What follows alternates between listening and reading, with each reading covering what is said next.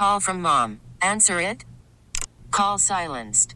Instacart knows nothing gets between you and the game. That's why they make ordering from your couch easy.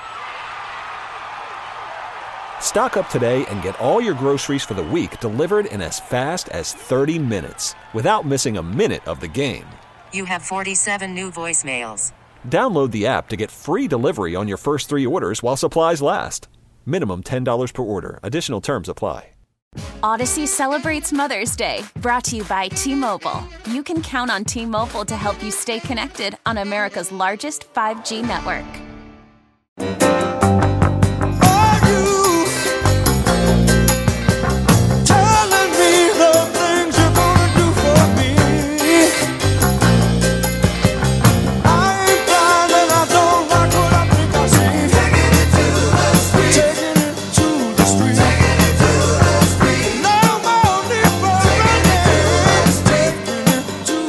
Morning, good morning, everybody. It's 1010 WTIC News Talk. 1080, this is the Will Marotti Show. Your host, Will Marotti, Matt Royce, our master of ceremonies, and of course, you, our beloved audience. Looking for your calls today, 860 522 9842. Um, you know, there's always so much bad news going around. I, I, I like to once in a while be able to interject some good news. And this is a story just happened. Pittsburgh. When Drew Maggi stepped in the batter's box in the eighth inning as a pinch hitter, uh, the fans at PNC Park knew they were about to watch something extraordinary. Maggi's a 33 year old infielder who played over 1,100 games across 13 seasons in the minor leagues. He was about to take his first pitch in the major leagues Wednesday evening this last week. The crowd and his fellow players rewarded him with emotional standing ovation. The sight of his parents who were there to witness the son's big moment brought plenty of tears to the eyes of baseball fans who were looking for something very special to happen. It really didn't matter what happened next. Maggi made it to the show. More importantly, he earned a place through perseverance, hard work, and faith. He pulled his first pitch foul, got jammed up on a second and 0 2 count, fouled off another pitch, then struck out swinging. He said later it was the best strikeout he'd ever had. Told reporters that couldn't explain how he was feeling in the box. Then didn't even know what to do. Guys were cheering me on. He added that through his 12 year, 10 month journey up in the minor leagues, all this time, obviously it was special, but the crowd cheering his name, having his parents there, his family, that's what made a difference. I'm not going to read all of it, but the article goes on to say there's a restorative power in that moment with Maggi, and it's called hope. That's something we need in our daily lives. And I just want to say to you, as a, as a, a practitioner and a believer and someone who has gone through this, one of the most important qualities, certainly if you're looking to do something and be successful, quote unquote successful, one of the most important qualities is perseverance, persistence, not being willing to quit, never give up. I remember years ago there was a study done of uh, of 50 pastors. They were pastors of some of the fastest growing church churches in America. This is less than 10 years ago. All different kinds of churches, all different kinds of leadership, denomination, big big personalities, quieter personality. But after they did this study of these 50 pastors, one thing was extremely apparent. They all shared this tenacity about not quitting and never giving up. And if if you can get a handle on that, if you could get that into your into your mindset, I'm telling you, you could do great things. You can do great things. I've had to, I've had to do that with church. I've had to do that with different ministries we've been involved in. I, I had to do it here with this radio show. I remember when I came on it came on with John Rowland. I'll never never forget. And always thankful to John Rowland for opening the door to get me into broadcasting. Had no prior experience. Although I mean I was I was a pastor. I did communicate. So and uh and it was frustrating at times. It was frustrating, and I was at a period of time where I I just really just didn't want to do it anymore at all because I, I just felt things were never going to go my way. And uh, I'll never forget. I was having lunch with Brad Davis and uh, sharing some of my thoughts with Brad. And Brad said to me, "Listen, you just keep saying yes every time they ask you to go on the air, whether it's a fill-in sub for a week, a month, a, a day. You just keep saying yes, and eventually, this is Brad Davis. Eventually, you're going to have your own show." Well, that was you know I've been on with TIC over 12 years. Um, that conversation happened probably eight years ago, nine years ago. I don't know how long ago. It was quite a while ago, and uh, and Brad was right, and Brad was right. But it's not giving up. It, you just if you want something, you commit to it. You keep doing it. You practice. You develop your craft, and after a amount of time, good things will happen good things will happen. But so, it, it, does. It takes it takes that that attitude. I'm not giving up. I'm not quitting. I'm not. I'm not. I'm not giving into it. I'm going to keep. If I want it, I'm going to go after it. I'm going to keep working at it. I'm going to keep pressing in. And uh, and this this I mean, 12 years. That's a long time. Almost 13 years in the minor leagues. Not getting paid a lot of money, going to less than wonderful ballparks not having as good a travel as they do in the bigs. And, and, and 33 years old. He's not a kid anymore. 33 years old. And, and after 1,000, 1,100 games over 13 seasons in the minor leagues, he, he steps up and takes his first pitch in, in, in professional Major League Baseball. I mean, that's it's it's an inspiring story. But again, it goes all goes back to you, you just can't quit. If you want something badly enough, you just keep doing it just keep doing the same thing and don't and you can't allow yourself to even think about quitting. Because sometimes when you do that that's when the the adversary the enemy knows what it'll take to get you to fold. And so you just got to keep on keep on going keep on moving. 860-522-9842 we can talk about that. We can talk about the lowering the bail threshold. Unbelievable. Just such a bad idea letting criminal making it easier for criminals to get out of jail. I, I just don't get it. I don't get it at all. Uh, let's go to Avon and uh, Maureen. Maureen, welcome to the show. What's on your mind? Well, God bless you, Pastor Will, and amen, amen, amen to you. Long time listener. Listen, yes. uh, you're trying to make sense of something. It's not sensible at all. It's evil, and they're trying to destroy the country. So I think we have to look at it in the right way, mm-hmm. which is it's not to help our country. Texas yeah. is in crisis right now. Yeah. I think all of us, you just were saying, persevere, persevere. All of us who complain about the gas prices and the price of eggs and everything else, let's get on the phone and let's call Murphy and Blumenthal and say, "What the hell are you doing?" Yeah, oh, sorry, yeah. Pastor Will. I'm sorry. No, don't be sorry. I mean, I, I think you're right. I agree. And look what they're trying to do. Biden is trying to do, oh, smokescreen again. It's not Biden, it's somebody else. Let's send some people. What are they going to do? They're going to do nothing. They're not helping Texas.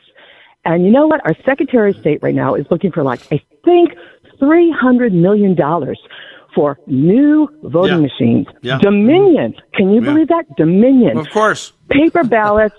Let's check IDs.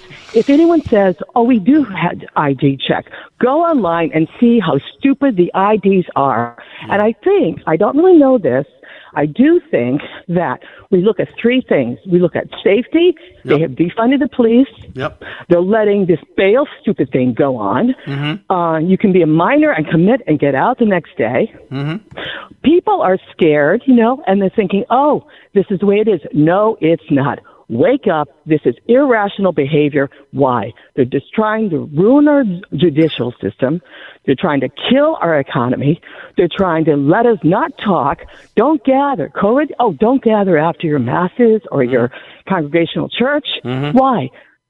Oh, let me think. Hate speech. We can't talk, right? Mm-hmm. Um, everything is labeled, Pastor. Yeah. But anyway, I think you're great. I'm a long-term listener.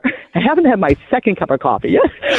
you know, we have to look at you know the key things they do. Yeah. Smoke screens all over the place, little fires, uh, and we hear things. Uh, um, Kim links it very well, but the, Yeah. you know Sharik is outstanding. He's talking Yeah. about the primary.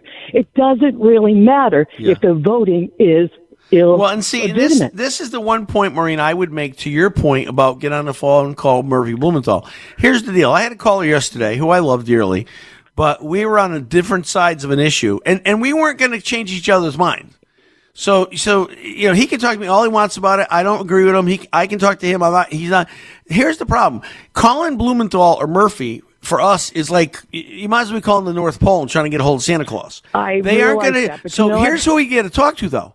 We shouldn't talk to our. We should talk to our friends, our relatives, our associates, and our neighbors. Oh, we need to be common sense evangelists and change their mindset if I we can. do. if we can. I do believe that. I I know what you're saying because I call it the minor, major family feud when I hung flags over my uh, balcony. But anyway, I do agree with you.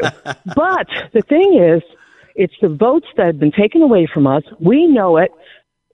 We have sanctuary cities all over the place, sanctuary towns all over Connecticut. Yeah. So I want to know who does the Secretary of State think is going to be doing all this voting, Sharik, in your primary in Hartford? Mm. Do you know what's his name? The mayor, who uh, a couple of years ago he gave IDs to illegal aliens Yeah. so that they could use things at non-tax, you know, wouldn't tax the taxpayers wouldn't be charged anything. Right.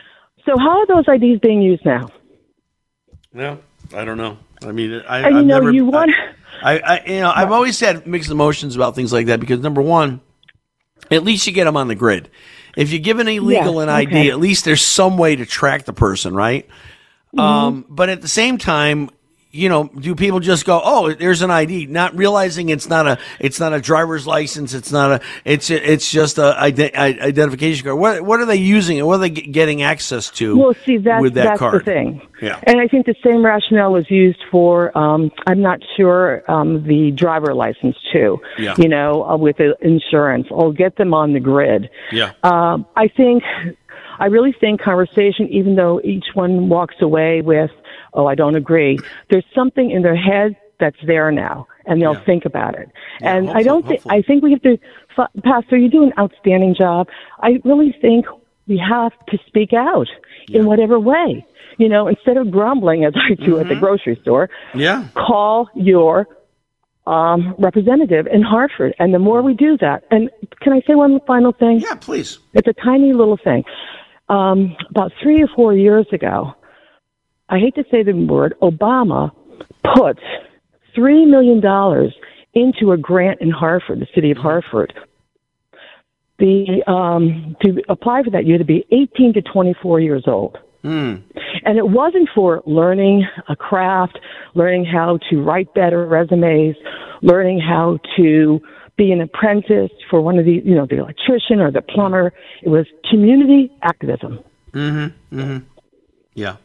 Well, So, that, that's, I mean, that's we that they know- believe in. That's in their Bible. Rules for radicals. That's what they believe. I know. and uh, well, I and, wanted and to we actually you- should be able to do that a little bit better. More. We don't do we don't do organization as good as liberals. Well, we, but we do have. with the tolls and we Yeah. do with the masks. And you know what? Anyone who stands uh, forward like Bob Stefanowski Mm-hmm. and and the guy, oh, George, wasn't it George out in Waterbury? Yeah. They should have won. I want to. I was so turned off. I was so disheartened. No, no, no. I really question their voting. Uh, I, don't- I don't know, but I, I think I think here in Connecticut we are we're doomed in the sense No, that Pastor, I disagree. I think you say that Yeah. because you really believe that.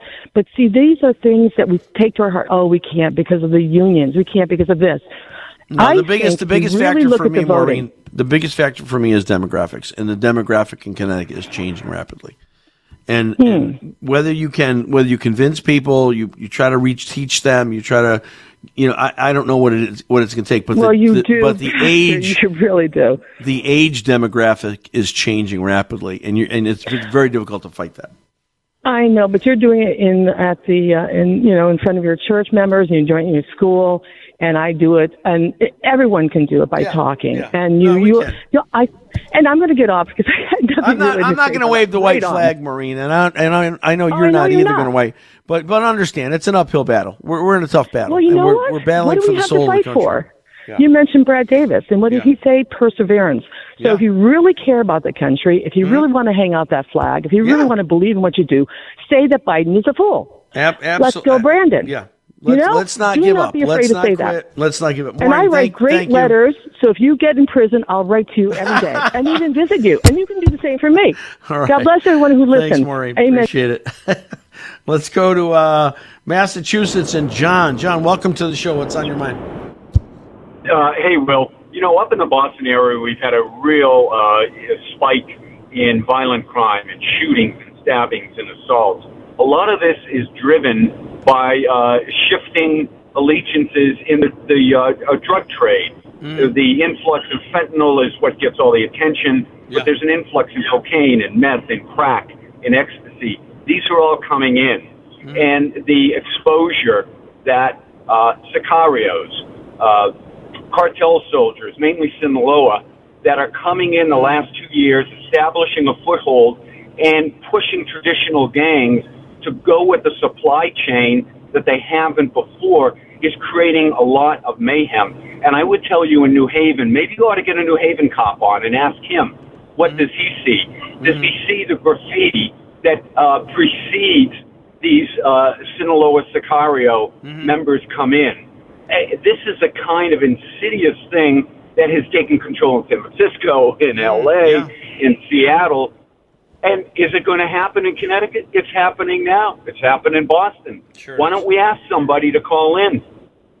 We, we could. I mean, I, but the problem we can- we can get the information, uh, John. The problem is who's going to do something about it. We've got in Connecticut, we're letting criminals out of jail easier.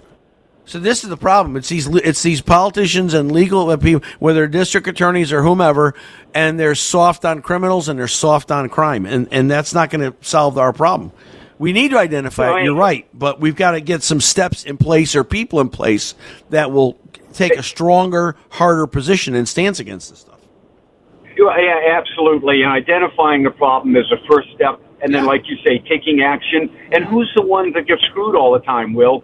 It's Us. brown and black minority communities that are the uh, take the tip of the spear from the gangbangers. Well, that's They're true. The I mean, look at the- look at all the murders in the inner city. No. Yeah. No, you're, you're John. You're you're right, and uh, I, Thanks, I, Will. I join. I join the frustration. Thank you for your call.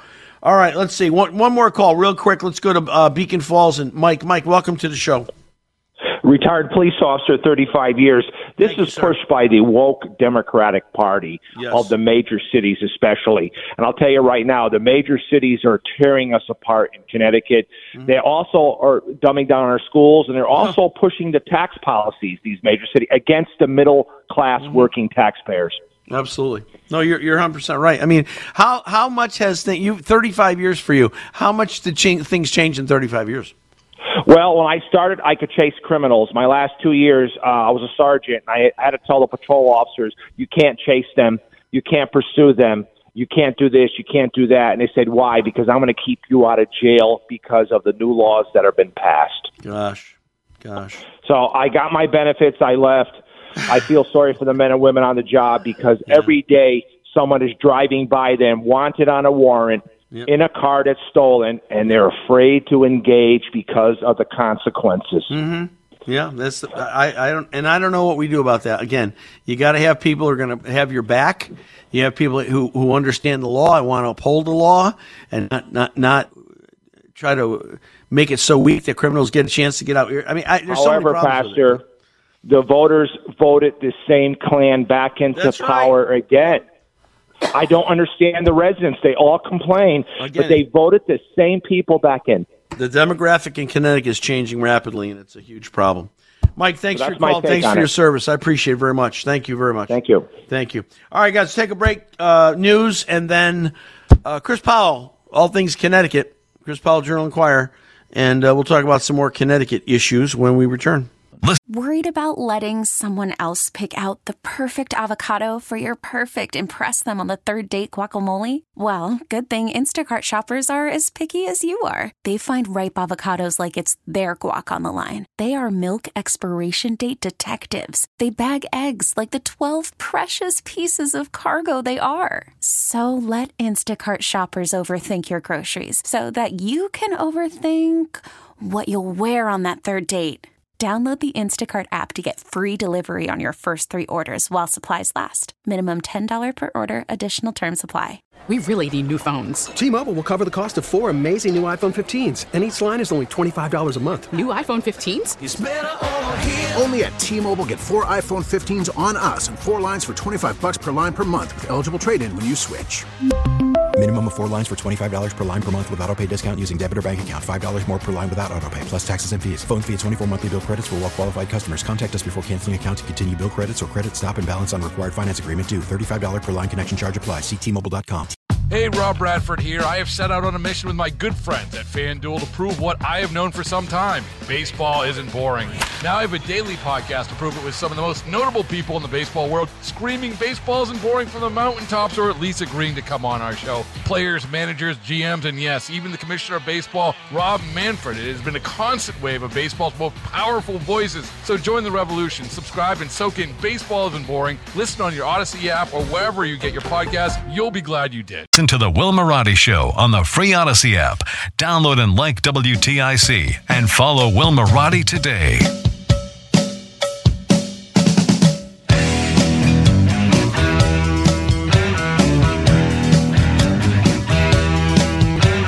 All right, welcome back. Uh, 1040 WTIC News Talk 1080. Uh, Thursday, uh, Tuesday, always a good day because we have Chris Powell on. Chris uh, writes for the Journal Inquirer, also writes for the local Connecticut newspapers. Of course, he was a former managing editor of the Journal Inquirer. And uh, he's calling us today again from an undisclosed location. Very, uh, very clandestine. We'll, uh, we'll see. Chris, Chris, welcome. Hey, well, it's uh, it's it's not a great location because uh, you know Odyssey.com is uh, is blocking me when I try to get into it Oh, on the on on the internet. So uh, Well, you it's good to hear good. So the string, the string between the cans must be tight enough because you sound good. yeah, you could say that. Yeah. Hey, um, a couple of things I want to get into if you've written, but I, I just got to talk to you just a basic philosophical concept, concept here. We had, we had on a state rep yesterday, uh, Patrick Callahan. He was talking about the fact that there was a hearing going on yesterday, and the purpose of the hearing was to see whether or not the uh, we had the ability to change, basically change rules in Connecticut law to allow a lower threshold for criminals to get on bond. And he said the problem was that this really is should have gone before the General Assembly. This should have been a regular. You pass it like a bill, the whole process, and um, you know a small committee, you know, unanimously point, uh, uh, you know, move to to pass it through. And um, so there's two things about it. Number one is why why do we keep doing this? Why do we take bills and rather than go the full process, giving it a proper amount of sunshine, sunlight on there, we we, we do these these little loophole backdoor things. Number one, number two. Why why are we following the pattern by other states and cities about trying to make it easier on criminals and and really disregarding the rights of the victims? Why why are we doing this? And is it a good thing? Well, uh, the the concern here is that there are a fair number of criminal defendants uh, on relatively minor charges, but you know they're not you know totally meaningless, who get arrested and can't make even small bonds, and then you know get held up in prison waiting trial for you know a long time. If it was you know you or me, well we'd be able to post bond and we'd be out while we were waiting trial. So you know there, there's a, a fair concern there, but first, uh, you know, matters of criminal justice like this, they they ought to be voted on, frankly, by the legislature and you know signed or vetoed by the governor, so that the legislators, people we elect, take responsibility for it. Uh, secondly, there, there's a there is a big problem here, uh, but it's it's kind of to the side of the people unable to make bond, and it's the it's the problem of repeat offenders. Uh, if you if you read the papers as I do every day in in Connecticut, almost every day there's some pretty awful crime uh, that has been charged to somebody who has, to use the journalistic cliche, a long criminal record. Uh, you know, and and you know, I always ask myself when I see these, you know, why is this guy out? Well, he, he's he's out because you know most of criminal justice is very heavily discounted through plea bargaining. We we you know don't have enough prosecutors relative to the to the crimes that uh, that we have, and so you know we make deals. We often make deals in court uh, through plea bargaining, where people re- who really should be put away uh, don't get any jail time at all, and they get probations or or accelerated rehabilitation or, or, or thing like things like that. That's that's to me the, the, the far more serious problem is the problem of repeat offenders. Uh, you know, I, I used to work with prisoners uh, at Somers maybe 40 years ago, and uh, I, I know some of them are some of them are, are redeemable, and some of them you know had bad breaks, and some of them uh, are capable of, of reforming themselves in prison. But there's also a large number of prisoners who are just uh, broken, sick people who are not going to be able to make it outside prison no matter what you do. And that doesn't mean you shouldn't feel, you know, some sympathy for them. But, you know, after, after somebody's had, you know, five, ten, fifteen, twenty arrests, yeah. uh, and, and, and even some prison time, I mean, you know, I, I, I'm sorry, you know, the, the, the effort of the government into improving society ought to be uh, put into, into more plausible uh, efforts than uh, than repeatedly letting people off on on their criminal charges. After a certain amount of time, you just got to accept. Look, this person is irremediable. It doesn't mean you want to taunt him or mm-hmm. or, or you know harm him in, in prison or anything like that. It's it's just I, I look. I worked with some of them that you know they. They they had some talent, they had some virtue, but you just couldn't let them out because they just they, they just always reverted to their criminal behavior. And this failure in Connecticut uh, to act on uh, repeat offenders, to me, is the is is the is a far far bigger bigger issue. Mm-hmm. Uh, we, we should we should have uh, what uh, you know. I, I, I think you know has been called in other states a a three strikes law, uh, some Sure. some some some sort of uh, law that I think you could call an incorrigibility law. At some point, the the law should take discretion away from you know prosecutors and courts and public defenders and, and just say at this point you are now incorrigible. Uh, you've got a life term. I'm sorry, there's you know nothing we can do about it. You're in prison for life. Uh, or at least in prison for you know a very long term, and you know until you're so elderly you can't do you know much harm anymore. But to me, that's the that's the real big criminal justice problem. The the bail thing is is is small compared to that, but it, you're right. It does reflect, I think, a misplaced sympathy for for people. Well, I, I also I'm also bothered, Chris, by just kind of the arbitrary nature nature of the, the General Assembly. I mean, you've got and, and the governor's office. You've got the situation where, again, this this is was widely known that the uh, the former chairman of the the, the parole and, and uh, uh, pardon group um, commission uh, just kind of arbitrarily and unilaterally made a made a, a decision with two other members of the board um, to commute sentences. And we had murderers. We had murder. we- One guy murdered three people, got 15 years cut off his sentence. I mean, these, Yeah, well, you, you know, they've that board has always been there, and it has always had that power. It's just that power has not been exercised as often as the, uh, you know, the, the more most recent administration of the the Board of Pardons and Parole uh, decided to uh, administer it now.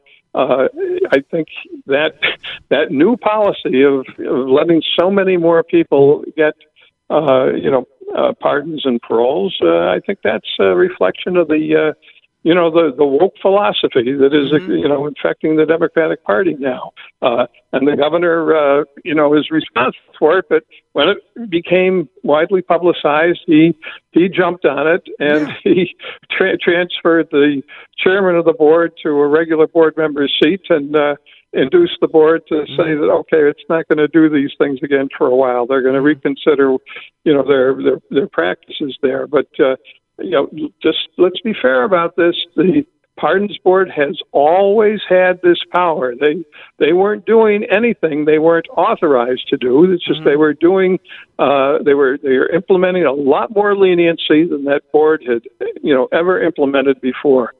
And, and I understand. And of course, they they did it without any any consultation with the legislature, and they did it without any consultation with the governor. And I suspect the legislature, legislative leaders, and the governor didn't want to be consulted No, about it. They wanted, no. you know, all this to, to be happening secretly, so that you know the woke people would be happy and the public would never know about it. And and the governor has plausible deniability. I didn't know, but I mean, I, I pulled up a report a couple weeks ago and I read it, and these are these are every state of, of how how these things happen.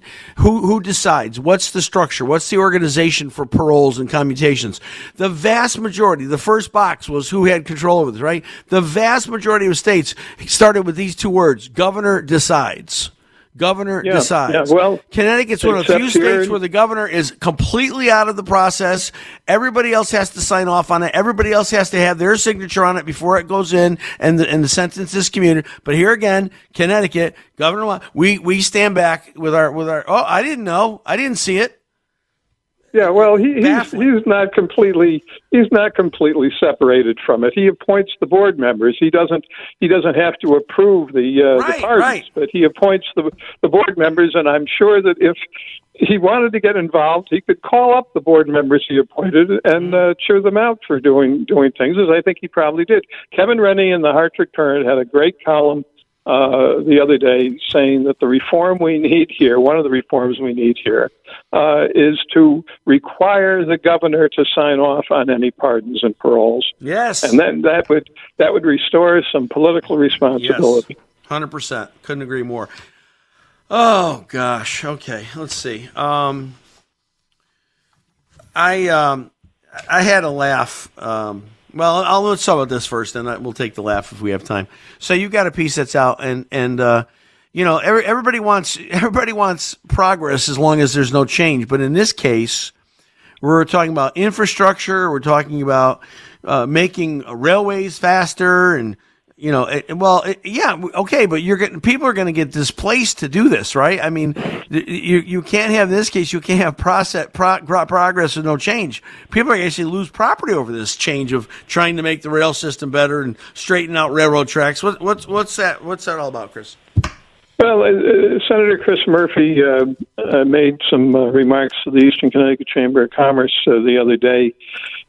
He was talking about the federal infrastructure legislation that has uh, uh, appropriated billions of dollars for uh, railroad work. Murphy candidly acknowledged that you know if this railroad work is done in eastern Connecticut in order to hasten rail travel between New York and Boston, it's it's it's going to cause uh, some problems and uh, uh, trouble for for Eastern Connecticut. Previous uh, rail proposals uh, have sent some of the towns in Eastern Connecticut, uh, uh, you know, into the stratosphere with rage as to the, the the danger of their, you know, their downtowns being uh, being disrupted.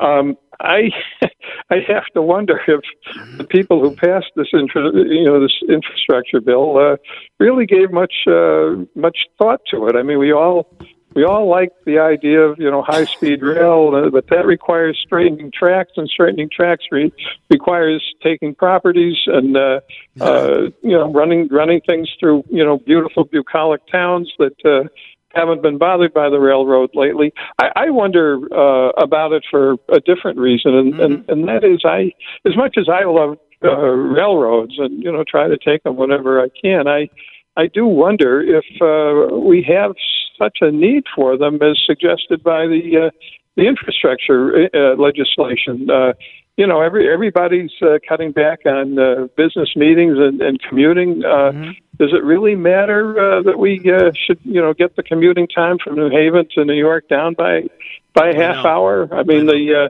uh, uh, the passenger uh, traffic is is uh, you know much less than it was. You know, we're doing all these meetings by uh, by by Zoom. Uh, just uh, what do we need this? Uh, uh, improved rail system for. Uh, you know, the look we got we got a nice you know rail system now between Springfield and New Haven that uh, uh, the state of Connecticut uh, set up a few years ago. But the subsidy per passenger there is uh, is enormous. It's it's really not sustainable. I mean, I I, I wish. Uh, Everybody would turn to the rail rail system and, and not drive, uh, you know, as, as much. But uh, uh, you know that that's not happening, and it's probably not going to happen.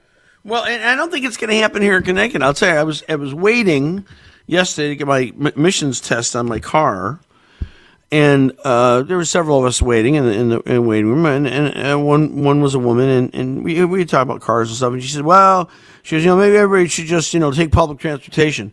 I said, "Well, you know, you think about it, that's that's not really." A big deal here in Connecticut because you can drive anywhere you want in Connecticut. You can go corner to corner, state to, from one end to the other in less than two hours.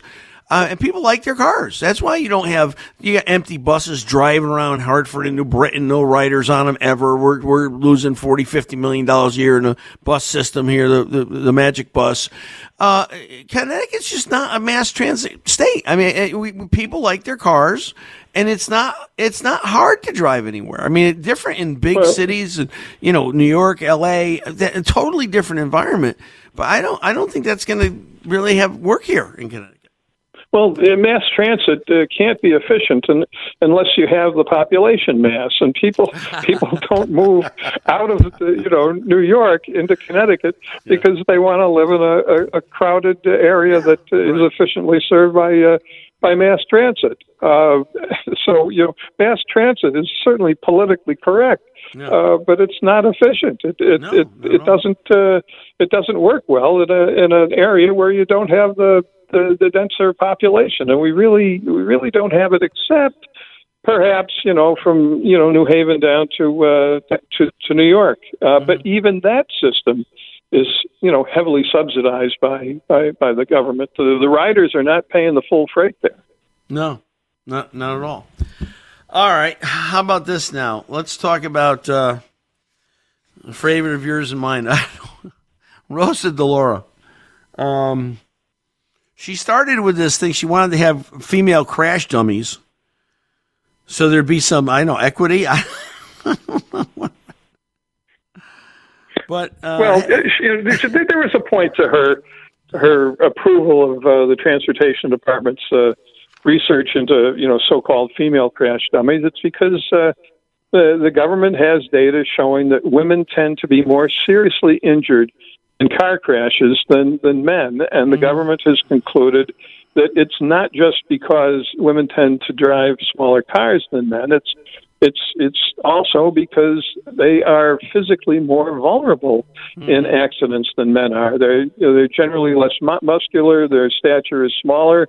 Uh, you know, they may be less protected uh, by seatbelts because they're smaller. I, I I don't know, but the, the the government has has found that women are more at risk in car crashes than men because they're physically different from men. So, all right, Del- DeLauro brings that up and says, look, we got to do more research, and we're going to do it with the female crash test dummies. And uh, okay, you know, she wasn't proposing. Uh, uh, gay crash dummies or non-binary crash dummies. she was she was talking about the physical differences between men and women. Well, that's you know that's fine. And then you know the next day she votes with all the Democrats in the House against the Republican proposal to uh, uh, to keep men, transgender men, uh, out of uh, out out of uh, women's sports. Well, so you know on Monday, DeLauro was telling us that you know men and women are are physically different to the to the to the to the point that uh, you know injuries are very much an issue. And on Tuesday, she's telling us there's you know there's no difference between men and women when it comes to uh, sports participation. Uh, well, you know it's. Uh, it's it's it's a contradiction. And, It's a and huge I, contradiction. I, I Oh think. I, I think it's hypocrisy. I mean, uh, you know, you could you could say you can make the case that the, physical. I mean, same would be true of children. I'm sure children are worse injured in car accidents than men. Same same reason. Smaller, less less developed, uh, not not as muscular, not as strong, not as heavy. I mean, uh, there's all kinds of reasons. But this is this is the thing where they they want to have it both ways all the time. When it suits Well, their they- they- purpose, they- they, want to have a difference.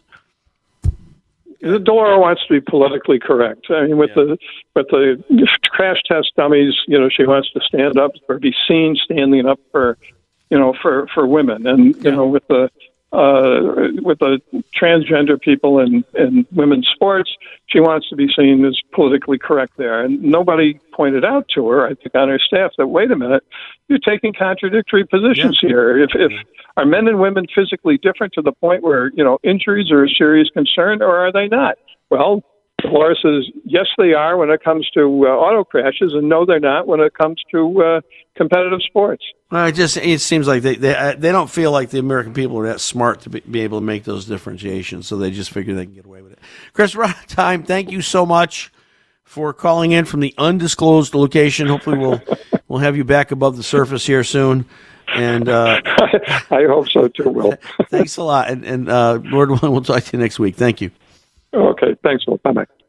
Chris Powell, Journal Enquirer. Hey, we're out of time. That's it. We are done. Uh, thank you. Thank you for your calls. Thank you for uh, your support. Thank you for your amen. I didn't get to amens today. I'll try to get to them tomorrow. Sorry. Uh, a lot to talk about tomorrow. We didn't get to today. Thank you, Matt. Great job. God bless you guys. Enjoy the day. I love you. See you tomorrow morning, 9 o'clock. We really need new phones. T-Mobile will cover the cost of four amazing new iPhone 15s, and each line is only $25 a month. New iPhone 15s? Only at T-Mobile get four iPhone 15s on us and four lines for 25 bucks per line per month with eligible trade-in when you switch.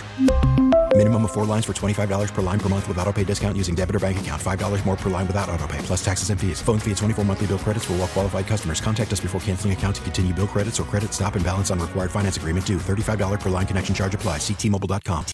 Hey, Rob Bradford here. I have set out on a mission with my good friends at FanDuel to prove what I have known for some time baseball isn't boring. Now I have a daily podcast to prove it with some of the most notable people in the baseball world, screaming baseball isn't boring from the mountaintops or at least agreeing to come on our show. Players, managers, GMs, and yes, even the commissioner of baseball, Rob Manfred. It has been a constant wave of baseball's most powerful voices. So join the revolution, subscribe, and soak in Baseball Isn't Boring. Listen on your Audacy app or wherever you get your podcast. You'll be glad you did.